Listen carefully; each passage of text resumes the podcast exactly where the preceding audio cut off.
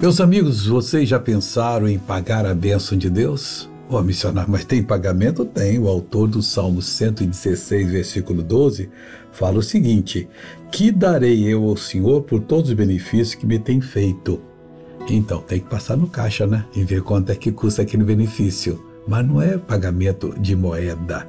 Você tem que passar do seu coração a gratidão que você vai fazer a Deus. Ele lhe deu uma instrução da palavra. Você recebeu aquela iluminação.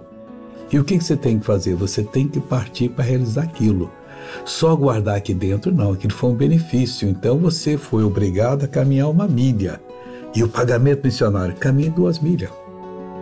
É isso que Jesus ensinou. Se lhe bater na face, é, lá de uma face, oferece a outra. Então bate aqui também agora. Quer dizer, faça a coisa com amor. Esse é o verdadeiro pagamento por tudo aquilo que graciosamente Ele nos dá. Agora eu quero orar com você, nosso Deus. Queremos ser gratos a Ti, pagar, ó Deus, o benefício, dar, ó Deus, ao Senhor algo pelo que o Senhor nos deu. Mas é impossível, Deus, tu não precisas de nada.